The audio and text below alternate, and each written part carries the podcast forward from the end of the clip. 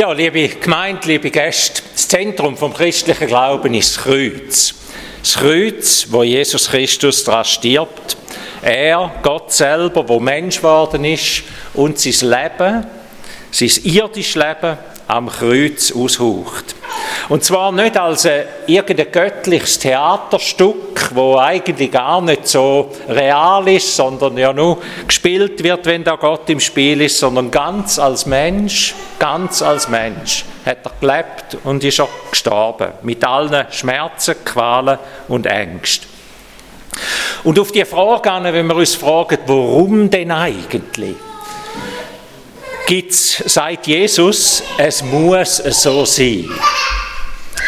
Das ist so eine, weißt du, typische Elternantwort, wo der Kind etwas, wenn das Kind etwas fragt und man nicht so, einfach nicht so richtig erklären kann, sagt man, da ist einfach so. Du verstehst denn das einmal, das ist zu kompliziert, um das zu erklären. Ich, ich glaube, ein bisschen etwas von dem hat es. Wir werden nie ganz verstehen, warum. Die Bibel zeigen uns ein paar Wege auf, aber auf alles andere könnte man wieder sagen, ja, aber. Wir Menschen könnten immer wieder aber sagen, ja, aber warum denn? Wo, warum denn so? Es bleibt irgendwo das Geheimnis. Jesus sagt, es muss, der Menschensohn muss ans Kreuz erhöht werden, damit alle, die an ihn glauben, nicht verloren gehen, sondern ewiges Leben haben. Anders gibt es keine Erlösung vom Bösen, von der Sünde und vom Tod. Im Himmel, dort werden wir es vielleicht einmal verstehen, ähnlich wie die Eltern, die dann sagen, wenn du grösser bist, dann wirst du es einmal verstehen. Jesus geht den Weg ans Kreuz für dich und mich, für die ganze Welt und er sagt, es muss so sein, es muss so sein. Aber was man unter dem Jubel vom Palmsonntag fast nicht mehr gesehen und gehört hat, ist da, was es Jesus gekostet hat, den Weg zu gehen. Dass er als Gottessohn mit seiner Bestimmung gerungen hat. Vier Tage später, vier Tage nach dem Einzug, nach dem Jubeleinzug zu Jerusalem, sehen wir Jesus, wenn er im Garten Gethsemane, vielleicht am Tiefpunkt überhaupt von seinem irdischen Dasein, gerungen hat, nochmal das tiefste rausgerungen hat, mit dem es muss so sein. Ich lese uns aus dem Lukas-Evangelium Kapitel 22 die bewegende Vers. Jesus ging nach seiner Gewohnheit hinaus an den Ölberg. Es folgten ihm aber auch die Jünger. Und als er dahin kam, sprach er zu ihnen, betet dass er nicht in Anfechtung fällt.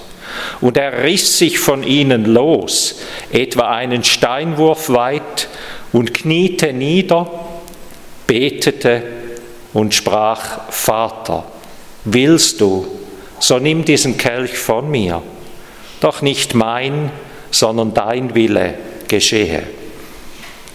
Es erschien ihm aber ein Engel vom Himmel und stärkte ihn. Und er geriet in Todesangst und betete heftiger. Und sein Schweiß wurde wie Blutstropfen, die auf die Erde fielen. Und er stand auf von dem Gebet und kam zu seinen Jüngern und fand sie schlafend vor Traurigkeit und sprach zu ihnen, was schlaft ihr? Steht auf, betet, damit ihr nicht in Anfechtung fallt. Ganze bewegende Szenen, einen ganzen bewegenden Moment, wo man nochmal merkt, Jesus ist, ist, ist ganz Mensch gewesen. Blut, also der Schweiß wie Blutstropfen, Todesangst, gerungen mit seinem ganzen Sein und mit seinem Weg. Ein Text, wo man im, am Palmsonntag oder in dieser Karwoche, wo ich euch ans Herz lege, den Text einmal vielleicht jeden Tag einmal zu meditieren. Und meditieren im Sinn von, den Text laut zu lesen, so wie es im Psalm 1 heißt, selig sind die, wo dies Wort, dies Wort bewegt, essen, könnte man dort auch sagen. Die, die, die dieses Wort bewegen, das sind Menschen, wo wie ein Baum am Wasser pflanzt ist, ein Baum, wo die Wurzeln ganz tief streckt. Ein bewegender Text, wo man so durchaus noch ein paar Mal könnte, einfach für sich, für sich meditieren. Mir, mir sind ein paar Sachen aufgefallen. Das erste, was mich bewegt hat, wenn ich das mache, ist, dass Jesus sein Gebet anfängt mit Vater. Vater. Gar nicht mehr. Eine tiefe Abhängigkeit. Du, Vater, bist da. Ich rede jetzt nicht einfach irgendwoher, ich rede nicht zum allmächtigen Gott, irgend, ich rede zu meinem Vater im Himmel. Das hat uns Jesus vorgelebt und sagt, so dürfen wir das auch in seinem Namen sagen, aber lieber Vater, ganz herzlich Vater. Das Zweite, was mich bewegt hat, dein Wille. Das Stichwort vom Willen. Nicht mein Wille. Nimm den Kelch von mir, den Schwerweg. Aber nicht mein Wille, sondern dein Wille soll geschehen. Wie ist das mit dem Willen in unserem Leben? In uns tobt ein Kampf, in meinem Leben tobt ein Kampf. Immer wieder die Frage, will ich meinen Willen durchsetzen? Dort, wo es um mein Leben geht, um meine Lebensplanung, um das, was ich gerne will und erreichen will und machen will und erleben will. Aber auch vielleicht in den Sachen, die einfach an mich anfallen, will ich meinen Willen leben oder frage ich nach dem, was ist eigentlich dein Wille, Gott? Was hast du mit meinem Leben gedacht? Was denkst du über deren und deren Frage, wo ich jetzt hin und her gerissen bin? Frage ich nach dem Willen von Gott? Oder bestimme einfach ich? Jesus betet da, dein Wille geschehe. Nicht mein. Sein Wille, sagt er seinem Vater. Aber er sagt, bitte, ich will, dass dein Wille geschieht in meinem Leben. Und das ist dann das Dritte, was mich bewegt hat. Jesus bittet seinen Vater, lass den Kelch an mir vorbeigehen. Er sagt nicht, hey, ja, ich muss, äh, da gibt es nichts mehr zu husten, ich weiß es ja, tun wir da nicht mehr über das reden, sondern jetzt irgendwie mutig voran, sondern er tut ganz schlicht und einfach sagen, bitte Vater, nimm den Kelch von mir. Das ist schlicht und einfach Gebet von uns Christen. In einer Not, in einer, im Brüllen, wenn wir nicht mehr weiter wissen, wenn wir mit jemandem mitleiden, ganz schlicht und einfach sagen, Vater im Himmel, hilf doch, hilf doch jetzt, nimm den Kelch von mir oder von diesen Leuten. Nicht einfach heroisch oder fatalistisch könnte man dem einfach sagen, ja, es muss ja eh passieren, passiert ja eh, was passieren muss und was kümmert da Gott? Nein, er will, dass wir kindlich unsere Bitten zu ihm bringen. Und das vierte Stichwort, das mich bewegt, also einfach im, im, im, im ersten Überflug oder im mehrmaligen Lass, das vierte Stichwort ist für mich Jesus, wo die Jünger um Gebetshilfe bittet. Hä? Bettet mit mir. Bettet bitte mit mir. Hast du Menschen in deinem Leben, wo du auch mal gesagt hast, schon mal gesagt hast, bitte bett mit mir? Nächste Woche oder das ist in meinem Leben oder so. Hast du jemanden, wo du dann kannst anrufen oder kannst schreiben oder kannst reden mit jemandem, bitte du mit mir beten? Hast du Menschen, die du für andere machst? Hä? Welche Menschen, die brauchten dich oder die brauchen dich, um zu sagen, du bettest für mich, ich weiß das. Für wer tust du betten? Wenn jemand einen schweren Kelch trinken muss. Das sind so meine ersten vier Gedanken gewesen, wo mich bei dem Text bewegt haben, selber persönlich auch bewegt haben und mich immer wieder ermutigen. Und jetzt habe ich probiert, das ein bisschen systematisch noch, noch zusammenzufassen und gebe euch drei Stichwörter mit, um das wie ein bisschen zusammenheben vielleicht oder nochmal, nochmal vertiefen. Das erste ist, der Anfechtung mit dem Gebet begegnen. Jesus redet von Anfechtung, von Versuchung. Interessant ist, dass er eigentlich von der Versuchung und von der Anfechtung von den Jüngern redet. Er sagt, bettet mit mir, damit ihr nicht in Versuchung fallt, in Anfechtung fallt. Aber item, Jesus redet von Anfechtung. Unser Leben ist angefochten. Unser Leben ist umkämpft. Ich habe gelernt, dass man da heute irgendwo, oder vielleicht ist das schon gestern gesehen, dass man gesagt hat, das Leben ist kein Ponyhof, oder? Das, ist ein, das Leben ist umkämpft. Wir wissen das alle. Wir leben in einer gefallenen Schöpfung. Wir leben in einer Schöpfung, die vom Bösen gezeichnet ist. Und wenn wir das irgendwann einmal wieder so schrecklich da auf dem Boden von der Realität ankommen sind, dann jetzt, wo wir merken, der Mensch ist nicht so edel und groß, wie wir das immer gemeint haben, sondern es ist einfach im Menschen steckt etwas ganz Schreckliches auch. Das steckt in jedem von uns inne. Sind ja nicht nur die anderen böse und wir selber nicht. Er zeichnet die Welt, wo auch Ab Anfechtung und Versuchung dazugehört. Anfechtung vom falschen, vom richtigen Weg abzukommen und auf einen falschen Weg einzugleisen. Denken wir an Hiob, denken wir an Jesus, alle sind sie angefochten worden, vom Teufel versucht worden, wo sie hätte wollen, von ihrem Weg abbringen. Der Blaise Pascal hat mal gesagt, Gethsemane ist immer, immer schlafen alle. Gethsemane ist immer, oder er fand die Jünger schlafend, immer schlafen alle. Schlafst du noch oder lebst du schon? Was ist Anfechtung? Anfechtung heisst, von Jesus abfallen. Der gute Hirt verloren, nicht mehr können tief raus sagen, Vater, Vater, du bist da und ich will mit dir leben, sondern wie auf einen anderen, auf einen eigenen Weg kommen. Eigene Weid suchen und nicht mehr auf der Weid vom guten Hirt sein. Jesus begegnet der Anfechtung mit Gebet. Seine Antwort ist, ähm, ähm, der Anfechtung und der Versuchung vom Leben, dass man wie auf die falsche Spur kommt, dem kann man nur mit Gebet widerstehen. Betten behaltet uns wach. Ich musste an den letzten Winter denken, an eine Szene, wo mir eine ziemlich Woche lang noch Kopf beschert hat und noch andere äh, blaue Stellen. Ich bin einmal äh, so frisch froh losgemarschiert um den Rottenberg herum, einen Wintertag nach in Flutsch und Schnee gelaufen und mit riesen Schritt und zügig das so richtig einem durchbewegt und durchschnauft. Und dann bin ich irgendwo ein im flotschigen Hang durchab und dann ist das Bruchteil von Sekunden gegangen und ich bin flach auf dem Rücken gelegen. Einmal der Kopf so richtig auftätscht auf dem Boden und ich bin auch dankbar dass kein Stein dort gab. Und dann habe ich mich zuerst wieder ein bisschen gesammelt, was ist, was ist jetzt eigentlich passiert. Aha, du liest genau, tut noch alles, wieder aufgestanden.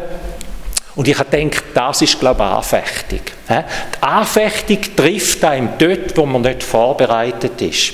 Ich bin nachher den Hang durch abgelaufen, der Steilteil ist eigentlich erst gekommen, der schwierige Teil. Dort bin ich nicht mehr umgeflogen. Und ihr wisst warum. Weil ich vorbereitet war. Weil ich gewusst habe, Hans-Peter, jetzt musst du aufpassen. Zweites Mal magst du nicht mehr leiden. Das erste Mal, Gott sei Dank, bin ich da heil rausgekommen. Aber das zweite Mal magst du es nicht mehr leiden. Das ist das Thema Anfechtung. He? Anfechtung verwünscht uns dann, wenn wir nicht parat sind. Und Jesus sagt, tüend der Anfechtung mit Gebet begegnen. Also bleibt wach, bleibt bettend wach. Wir haben gestern Abend, oder viele von euch, sind am Madonia-Konzert wir haben heute auch noch Danke gesagt für da und für die Kinderwoche. Äh, da ist es um den Daniel gegangen. Der Daniel, oder, der gesagt hat, wo, er ist vor die Situation gestellt worden, entweder befolgst jetzt, was man dir sagt, und da heißt ihn Gott verleugnen, oder, oder äh, du musst Todesstrafe ertragen. Das ist auch eine Anfechtung, aber ich glaube nicht, dass das die Hauptanfechtung ist für unser Leben. Das war eine Entscheidungssituation. Der Daniel hat sich müssen entscheiden, wo gehe ich jetzt durch. Was ist wichtiger in meinem Leben? Ich glaube, dass die anderen Anfechtungen viel, viel perfider sind in unserem Leben. Die, die wir gar nicht merken wo wir nicht in einer Entscheidungssituation stehen, entscheide ich mich jetzt für den rechten Weg oder für den falschen, was passiert jetzt da, sondern wo es einfach macht, Peng und du liegst auf dem Boden. Oder? Einfach einmal kalt verwünscht. Weil wir nicht parat sind. Jesus sagt, schlafet nicht ein, lebt bewusst, Suche euch Mitbetter, wo mit dir mitbeten, dass du und das andere nicht einschlafen. Wer, wie hast es du mit dem Gebet? Wie tief ist dein Schlaf? Oder für wer bettest du oder wer bettet für dich? Das zweite Stichwort für mich, mein Wille von Gottes Wille prägen lassen. Gott will uns ja nicht unseren Willen nehmen. Er hat uns ja unseren Willen und unsere Willenskraft. Und die einen haben mehr von dem und die anderen weniger. Er hat uns das gegeben, das ist etwas Gutes. Und mit dem können wir viel Gutes bewirken, aber eben auch viel Schlechtes. Gott hat uns einen Willen gegeben, aber auch unser Wille ist Teil von einer gefallenen Schöpfung. Auch unser Wille braucht göttliche Erneuerung. Unser Wille muss wie gefüttert werden. Wie ein Computer, der kann ja auch nur machen, wenn man ihn einfuttert. Oder jetzt ein paar Computerspezialisten, jetzt muss ich aufpassen, wenn ich das sage, aber man könnte es sich so einfach vorstellen, wie ich Laie. Es muss wie wir müssen erneuert werden, dass unser Wille wieder da lernt, denken, was Gott über seine Schöpfung und über mein Leben denkt. Mein natürlicher Wille, der sagt, da gibt es einen Hass, da gibt es einen Hass gegen das, was jetzt auf dieser Welt passiert. Oder da denke ich manchmal, ich wäre gar nicht weit weg, wenn ich könnte irgendwie losrennen, dann würde ich da die zwei, drei Kriegstreiber, die ich denke, oder, wenn man die ausschalten da, da steckt ja etwas in mir, in uns allen, rein, wo, wo sofort so reagiert. Und Jesus hat gesagt, betet für eure Finden, betet, liebet eure Finden. Und am Kreuz, in der, in der schrecklichsten, im Verspottet sein, im Kleider abgerissen sein, in, in allem, da sagt er am Kreuz, Vater, vergib ihnen, sie wissen nicht, was sie tun. Oder das ist ein, das ist ein anderer Wille, das ist, nicht mehr, das ist nicht mehr da, wo ich für gut und recht finde. Das ist da, wo ich lerne, Gott, du, du meinen Willen erneuern. Leg du in mich hinein das Herz und das Denken und der Wille, wo dem entspricht. Nochmal der Psalm 1 gesegnet die Menschen, die über dein Wort, über dein Gesetz nachdenken und so wie neue Wurzeln überkommen, auch einen neuen Willen überkommen. Nicht mein, sondern dein Wille geschehe. Und das dritte Stichwort, das ich da zusammengefasst habe, ist in der Angst mit Gottes Macht rechnen.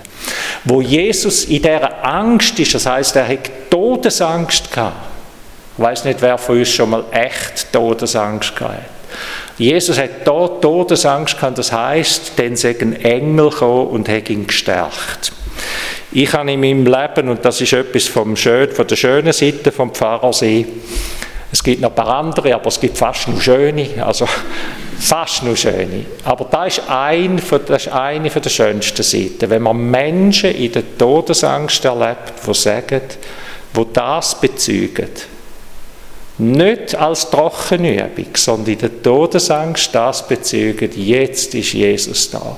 Jetzt sind seine Engel da und ich weiß, ich bin bereit. Ich habe keine Angst. Angst ist wie weg, weil ich weiß, er ist da.